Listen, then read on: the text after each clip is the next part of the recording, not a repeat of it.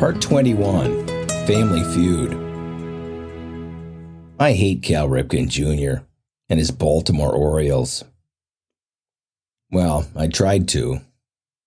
We're about the same age and had a secret feud going on for about 30 years.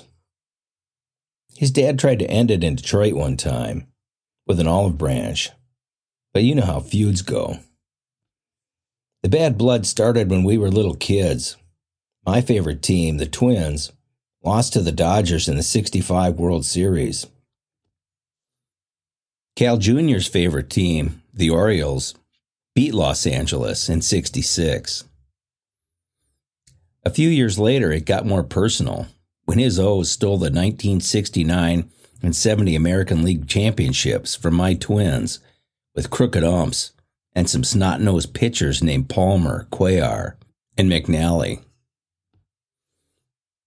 Then in 1982, after Cal Jr. had grown into a handsome, steely, blue eyed glory boy with an MLB pedigree in an East Coast market, he snatched the Rookie of the Year award from the hands of Kent Hrbek.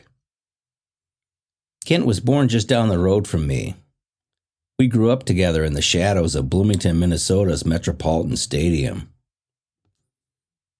Hrbek's Kennedy Eagles baseball team faced our Rosemount High squad in 1978. Everyone from our era and area acts like they know Hrbek. I was close to Kent, about 15 feet away, with my fingers hooked in chain link, watching him bat against our ace, who was a Division One pitching prospect. When folks get to name dropping, I tell them about the matchup. Our guy Ralph faced Herbie twice, I say. Struck him out. Both times?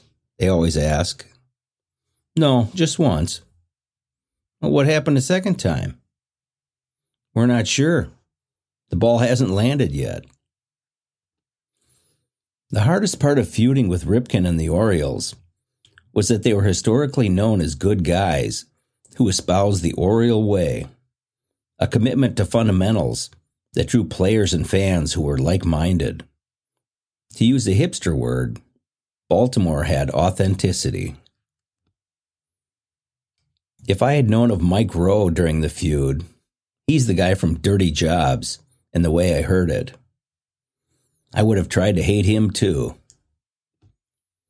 He grew up in Baltimore near Cal, and they're both close to the same age as Ken Hrbek and me.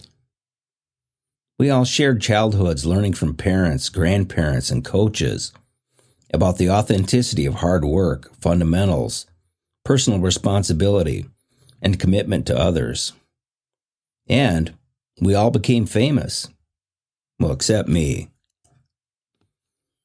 As kids, when none of us were famous, the fundamentals thing must have been getting to me because for a while, I thought I might be inner harboring a subconscious soft spot for the city of Baltimore, their people, and their ball club. Then, Major League Baseball started building new, more modern, and profitable places for big leaguers to play. They started in Bloomington by tearing down our beloved Met and moving the Twins to a Teflon bubble of a football stadium in downtown Minneapolis called Metrodome. Guys like me and Herbie could sense what was coming next. Cal Jr. and Mike Rowe got a palace called Oriole Park at Camden Yards. People say Camden Yards is the first retro ballpark. It's not retro, it's authentic too. It's tucked into a cranny of Baltimore, not far from the famed harbor. A cannon shot from where Francis Scott Key wrote the national anthem. The exterior was crafted to fit within its old warehouse neighbors, and the interior was shaped with equally unique character. The ball yard sits precisely on the childhood stomping grounds of Babe Ruth, for goodness sake. Every baseball park built since is a knockoff. What's not to love about Baltimore, Camden Yards, those pitchers, Earl Weaver, Frank Robinson, Boog Powell, Brooks Robinson, Eddie Murray, Cal Ripken, and the Oriole Way. A tainted childhood, that's what. The idyllic summer pastimes of Cal Ripken Jr., Mike Rowe, and the kids of Baltimore, Maryland in the 1960s and 70s often came at the expense of me, Kent Hrbek, and our Bloomington buddies. I carried the emotional scars for decades. I met Cal Sr., kind of, at the now defunct Ritz Carlton in Dearborn, Michigan, not far from the headquarters of Ford Motor Company.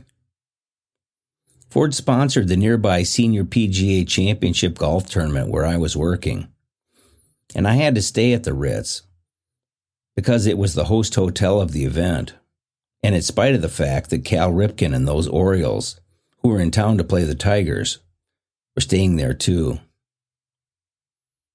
Cal Sr. was coaching third base, and his other son, Billy, was playing second base for Baltimore, next to his older brother, who played shortstop. I spent eight ritzy nights working with hotel staff to plan and administer customer hospitality events, and was on a first name basis with Penny in the lounge, where our gatherings were held. One afternoon, I told her I was looking for something to do other than watch ESPN that night, and asked if there was a shuttle to the baseball game so I could experience Tiger Stadium and subconsciously see all those Ripkens in one place. There was just me, Penny, and a sun-baked guy who looked more like a farmer than a Ford Motor Company executive in the lounge. He seemed to be almost hiding as he stood leaning on a pillar at the far end of the bar, near the little cubicle that housed bus trays, folded napkins, and silverware. The man heard our conversation and waved Penny down. They shared a few inaudible words before she returned. Mr. Ripken would like you to be his guest at the game tonight. You can pick your ticket up at will call. My head shot down toward him, then back to Penny, where it settled with a quizzical look. That's Cal Sr., she whispered. The feud had been dormant for a while, and I figured he was going to come down to sweet talk me into burying the hatchet once and for all. But he just leaned out from the pillar, gave me a quick, there you go, head bob, then went back to sipping a small tapped beer. Silent Cal Coolidge had nothing on Ripken Sr. I ended up on ESPN Sports Center that night. The seat for Mr. Ripken was right above the dugout, but I got up after a couple of innings to explore the house of Hank Greenberg, Charlie Gehringer, Alan Trammell, Lou Whitaker, Mark Fidrych, Mickey Lolich, Al Kaline, and a guy named Cobb. The Orioles were in the hunt that year, but the legendary Tigers were not, so the outfield seats were empty. I walked to the top deck of center field and stood watching with nobody but a hot dog and a beer when Chris Hoiles launched a bomb to upper left center. Later that night, during TV highlights, it wasn't hard to pick myself out from the three of us. Earlier in the evening, it wasn't hard to walk over and pick up a souvenir home run ball from the Baltimore Orioles, courtesy of Mr. Hoiles and Cal Ripken Sr. One would think an unsolicited peace offering, TV cameo, and home run souvenir would be enough to end the feud, but I hadn't reached the closure on the wounds of youth. The Ripken feud did quiet down for a few years after the Treaty of Detroit, however. Cal Jr. didn't bug me, and I didn't bug him. There was a later flare up, though, when I happened to share a patio with another Oriole great, Mike Boddicker, who's a coincidental next door neighbor to a childhood brother like Buddy. I tried to hate Boddicker, too.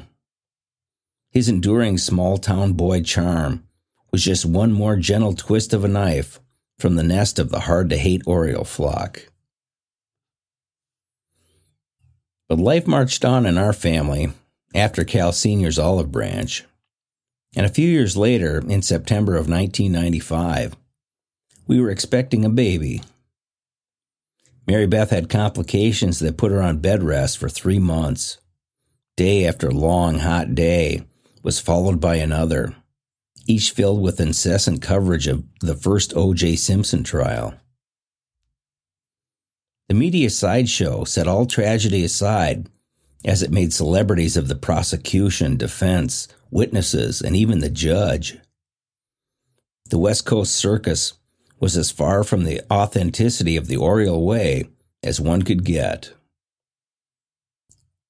Newspapers were still the nation's journals in 95, and every rag in the country led with an OJ headline for 473 days of the 474 day trial. But Mary Beth was having a baby, and we managed to escape the onslaught of so called news for a few days to welcome our daughter, Mary Murphy, at 8:07 p.m. on September 7th. Mary Beth's mom, Jane Ann, had come to town to help ease us through the transition to a whole new life. She cooked meals, tidied up, and dutifully stacked the mail and newspapers the three days we languished at the hospital after complications at birth. As I sorted through the pile of bills, direct mail advertising, and O.J. Simpson headlines, I came across the first congratulatory gift after the birth of our daughter. It was another olive branch from the Ripken family, this time from Cal Jr. himself. I was thankful Grandma had saved the newspapers so we could honor the tradition of saving documentation from the date of a child's birth but I shuddered at what empty sensationalism would welcome our daughter to this world. What petty, self serving disagreement would the tabloids cling to on this day that was so special to me? In big, bold letters that pushed courtroom antics to an inside fold, the headline on the day of our daughter's birth read 2131 Ripken makes baseball history. Cal Ripken Jr. had played shortstop in every single Baltimore Orioles game from May 30th, 1982 to September 6, 1995, 2,131 games in a row, and one more than the original Iron Man, Lou Gehrig. He did what thousands before him could not do. He bumped sensationalism from the front page in an unprecedented act of perseverance. Ripken's streak might have ended on July 26, 1993, with the birth of his son, Ryan. But the Orioles conveniently had the day off. Cal Jr. also played with a broken nose and several other maladies during a well earned Hall of Fame career. During the streak, the Yankees played Derek Jeter and 18 other shortstops against the Orioles. I was touched and humbled at the lengths to which Cal Ripken Jr. went to break the 30 year feud. My lone contribution was to let go of a tainted childhood by giving a souvenir home run ball to a kid in Detroit wearing an Orioles jersey. In 2001, when Cal homered in the last of his 19 All Star games, I got a bit choked up for my old pal. I love Cal Ripken.